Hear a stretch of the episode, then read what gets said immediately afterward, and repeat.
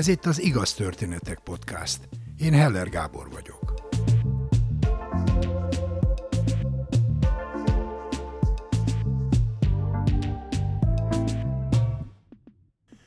Egy rendkívüli állapot, egy fenyegető helyzet gyakran alkotásra sarkalja a művészt, a kreatív embert. Ez történt a kitűnő fotoművésszel, Horváth M. Judittal, aki saját életének egy válságos időszakát örökítette meg. Rényi Ádámot pedig furcsa módon a pandémia inspirálta, hogy íróvá váljon.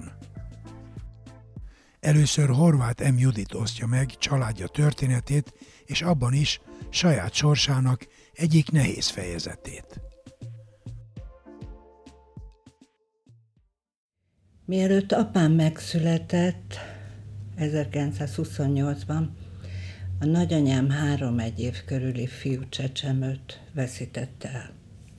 Aztán szült még 3 fiút, közülük apám a legidősebb, 3 éves volt, amikor a nagyanyám eltemette a nagyapámat is.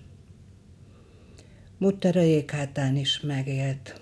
Hajnalba kiment a mezőre, napszámba kapált, az aratók után markot szedett, előtte megfőzött egy fazék kukoricát, aztán bezárta a kis csirkéket a gyerekekkel együtt. Meghagyta nekik, hogy jó alaposan rágják meg a főtt kukoricát. Mire hazaért, apámék is, a csibék is jól laktak. Apám 13 éves volt, amikor beállt a zsidó pékhez inasnak. Nagyanyám pénteken elment a pékségbe, és felvette apám heti bérét. Ez volt az egyetlen fix jövedelmük. Apám volt a család fenntartó. És mert szorgalmas, ügyeskezű gyerek volt, kitanulta a cukrászmesterséget is. 23 évesen aztán feleségül vette az én alig 17 éves anyámat. A házasságnak egyik család sem örült. Mutter elveszítette a kenyérkeresőjét, anyai nagyszüleim más jövőt szántak az én 4 polgárit végzett varrónő anyámnak. Mire a húgom is megszületett, megenyhültek, de anyai nagyanyám 10 évig nem lépte át a küszöbünket. Egy nyugat-dunántúli kisvárosban, Sárváron nőttünk föl. Szobakonyhába, szegények voltunk, de akkoriban majdnem mindenki szegény volt. Apám állandóan éjszakázott, ha nem dolgozott, kimentünk az erdőre. Tavasszal hóvirágot, ibolyát szedtünk. Apám kicifrázta a bodzabotot, arra kötöttük a csokrainkat. Néha gombáztunk is, közben apám hullott fát gyűjtött, a biciklijén tolta haza, azzal fűtöttünk. Szép ember volt. Korán őszült, a tavaszi böjti szelektől lebarnult és világított a kék szeme. Anyámnak nem volt munkája. Otthon volt velünk. Nekünk mesélt, rajzolt, vart, úgy járatott minket, mint a hajas babákat. Hogy mi legyünk a legszebbek, a legtisztábbak, a legokosabbak. Apám évvégén aláírta a jeles bizonyítványomat, és megkérdezte, hanyadikba is jársz. Egy hónapban 2-szer fizetésnapon, 12-én és 26-án elment a kocsmába leöblíteni a lisztport, olyankor fizetett boldog-boldogtalannak. Anyám gyakran ment utána, és sírva szedegette össze az asztalok alól a százosokat, ami apám fizetéséből megmaradt. Egy maszek pékség, vagy egy kis cukrászda volt apám álma. Egy közeli faluban aztán adódott a lehetőség, kivett Gebinbe egy cukrászdát. Főzte a fagylaltot, főzte a kávét, anyám is kiállt segíteni, néha még én is. De oda járt hetente a tisztiorvos is ellenőrizni, hogy elég tiszta-e a cigányember cukrászdája. Persze belebukott. Nem értett se az üzlethez, se a pénzhez. Körmetlen macskának nehéz fára mászni, mondta, és csak évek múlva tudott visszamenni a kenyérgyárba dolgozni. Úgy 13 éves lehettem, amikor nagyon el akartam menni valahova, de az anyám nem engedett. A konyhába veszekedtünk, vitatkoztunk, apám a szobában még aludt volna egy órácskát, mielőtt munkába indult, de tőlünk nem bírt. Kiugrott az ágyból, és kaptunk mind a ketten. Anyám is, én is. Előtte se sokat beszélgettünk, de utána napokig nem álltam szóba vele. Egy este odaült az ágyam szélére, én tüntetően a fal fele fordultam.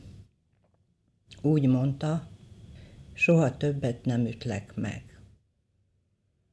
Egy ujjal nem nyúlt többet hozzám. Legfeljebb csak szóval, hogy olyan vagyok, mint amit a fúró kidob, se fa, se forgács. Valakitől ő is kapta, továbbadta nekem. De én már nem adtam tovább a gyerekeimnek. 17 éves voltam, amikor a nőklapjában olvastam, hogy gyerekszerető fiatal lányokat keresnek egy budapesti klinikára. Ott hagytam a gimnáziumot, és eljöttem. Feljöttem Pestre.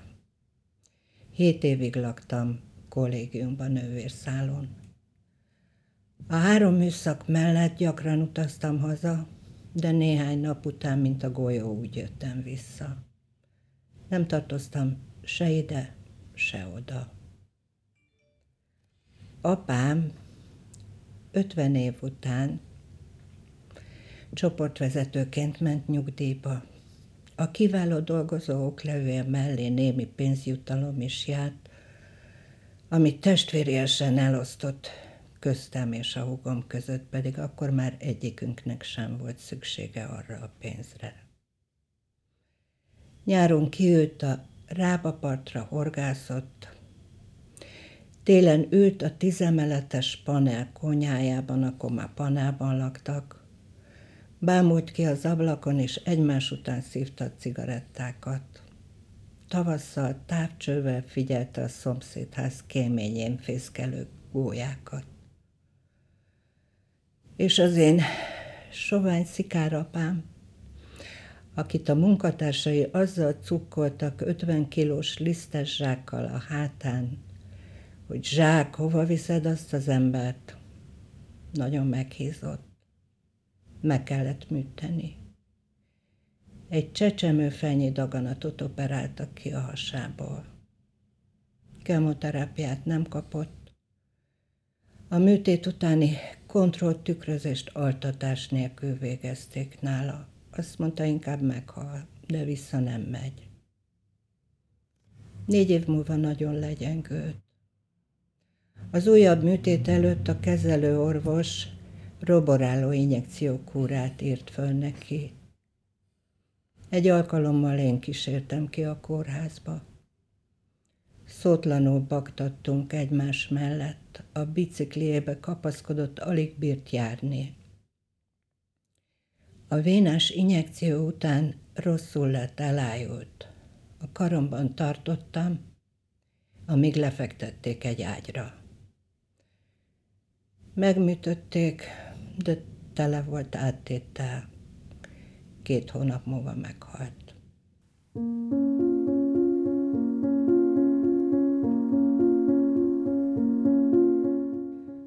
Apám műtétei után mindenféle vizsgálatokra elmentem, de megnyugtattak, hogy ez a típusú daganat nem öröklődik. 2011-ben aztán megműtöttek engem is. Vastagbéldaganattal. fél évig kaptam kemoterápiát, és mivel közben szubjektív dokumentarista képmesélő lett belőlem, mert férjem után a fotográfiába is beleszerettem, végig fényképeztem a betegségem és a felépülésem folyamatát, hogy megmutassam, ma már nem jelent feltétlenül egyet a halálos ítélettel, ha valakiről kiderül, hogy rákos beteg.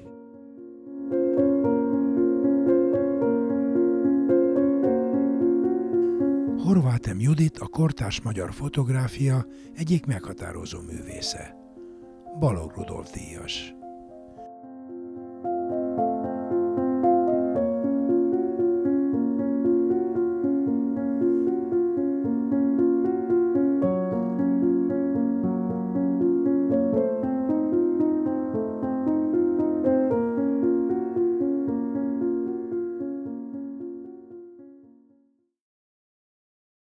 Rényi Ádámnak az életében a pandémia hozta el a fordulatot.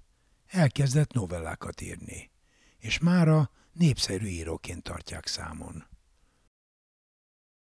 Amikor Magyarországon is 2020 márciusában bezárt az ország a Covid miatt, akkor én 2 hónapja dolgoztam az új munkahelyemen. Ez a fővárosi önkormányzat, a Városháza épülete volt, ahol kommunikációs vezető vagy főtanácsadóként kezdtem el dolgozni.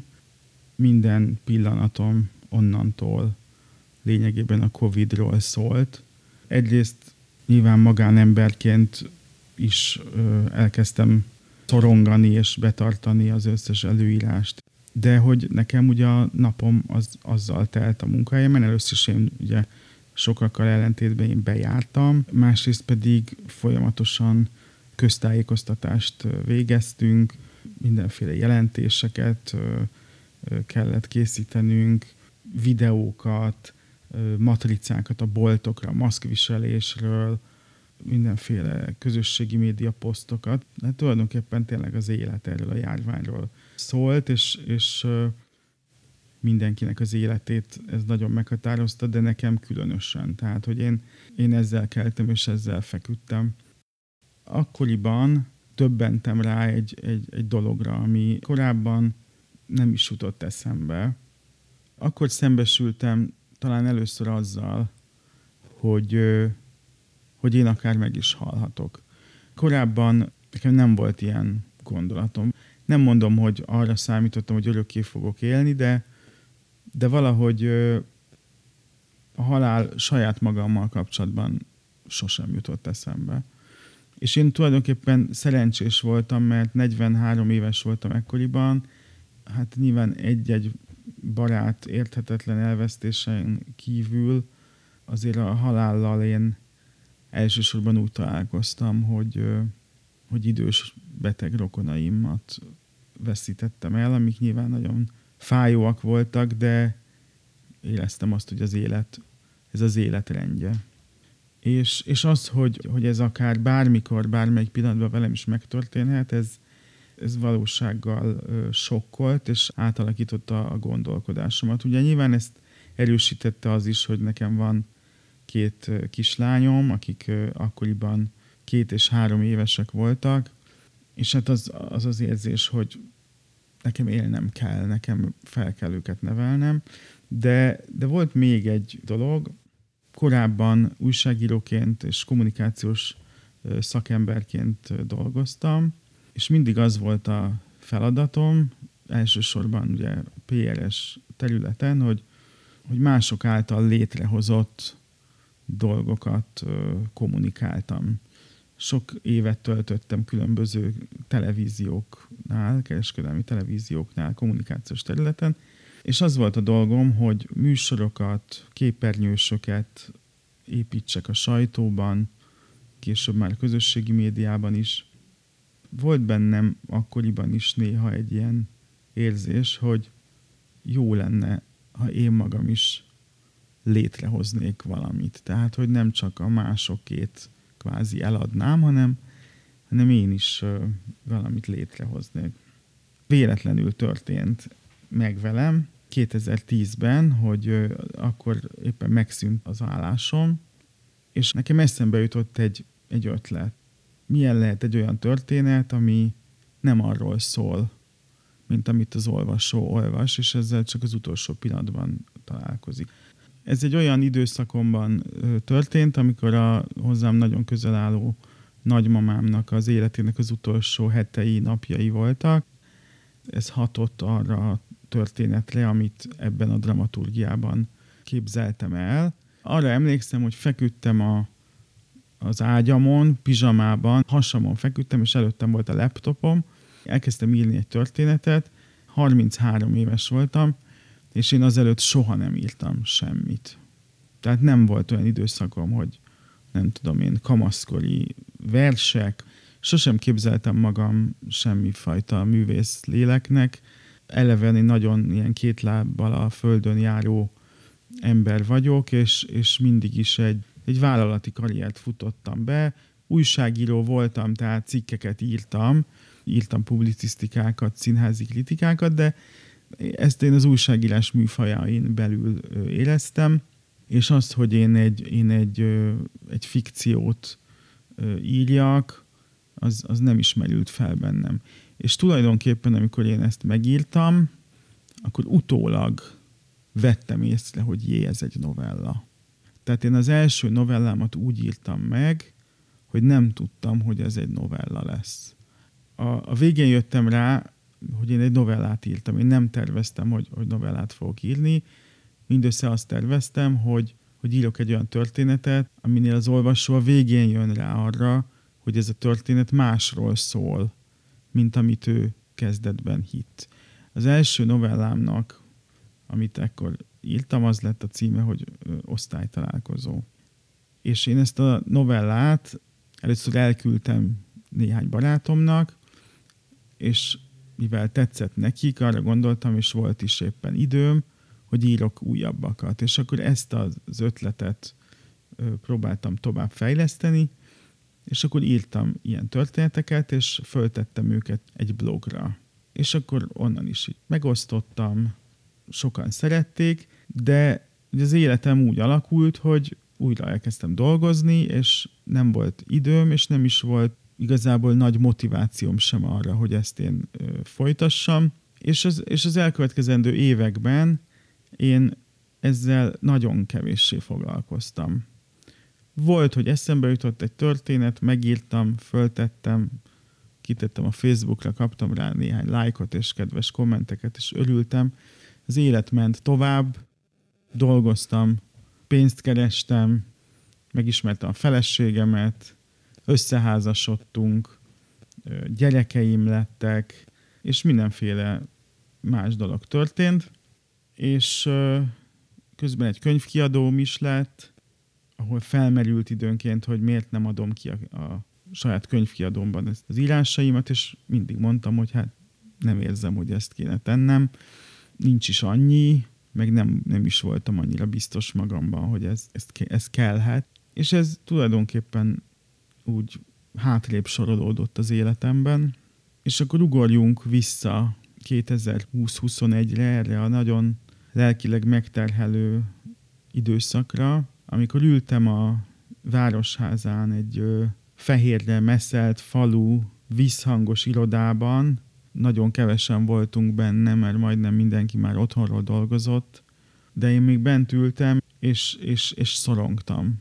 És a szorongásom arra a gondolkodásra terelt, hogy mi van, ha tényleg egyszer csak ennek vége? Mi van akkor, hogyha én valamit befejezetlenül hagytam? Ha én valamit megtehettem volna, de nem tettem meg.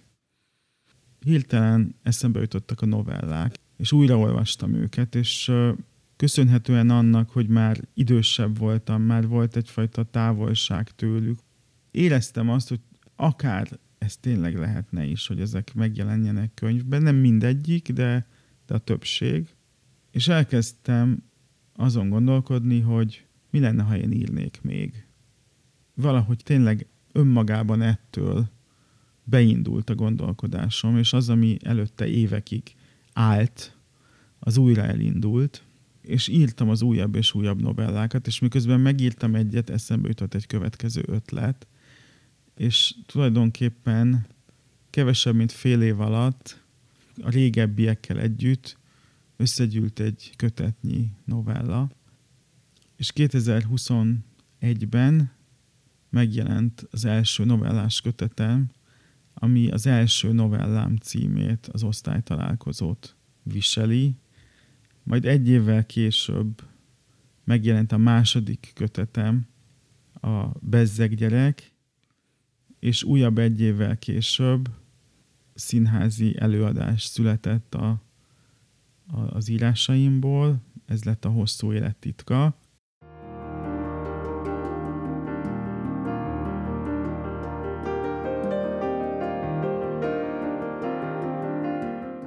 És most így visszagondolva, 2023 őszén fogalmaztam meg magamnak, hogy tulajdonképpen én a Covid-nak köszönhetően halálfélelemből lettem szerző, író. Én ennek köszönhetem, a szorongásomnak, a rettegésemnek, hogy amit mindig félretettem, mindig halogattam, azt elővettem, és ma azt érzem, hogy aki most vagyok, annak nagyon fontos része ez az oldalam.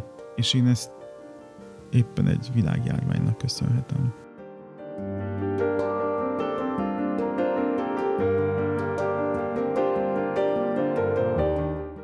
Rényi Ádámnak mindkét novellás kötetét melegen ajánlom. Történetei a mai, saját világunkat mutatják meglepő, néha abszurd megvilágításban. Ádám emellett a 21. század könyvkiadó társtulajdonosa.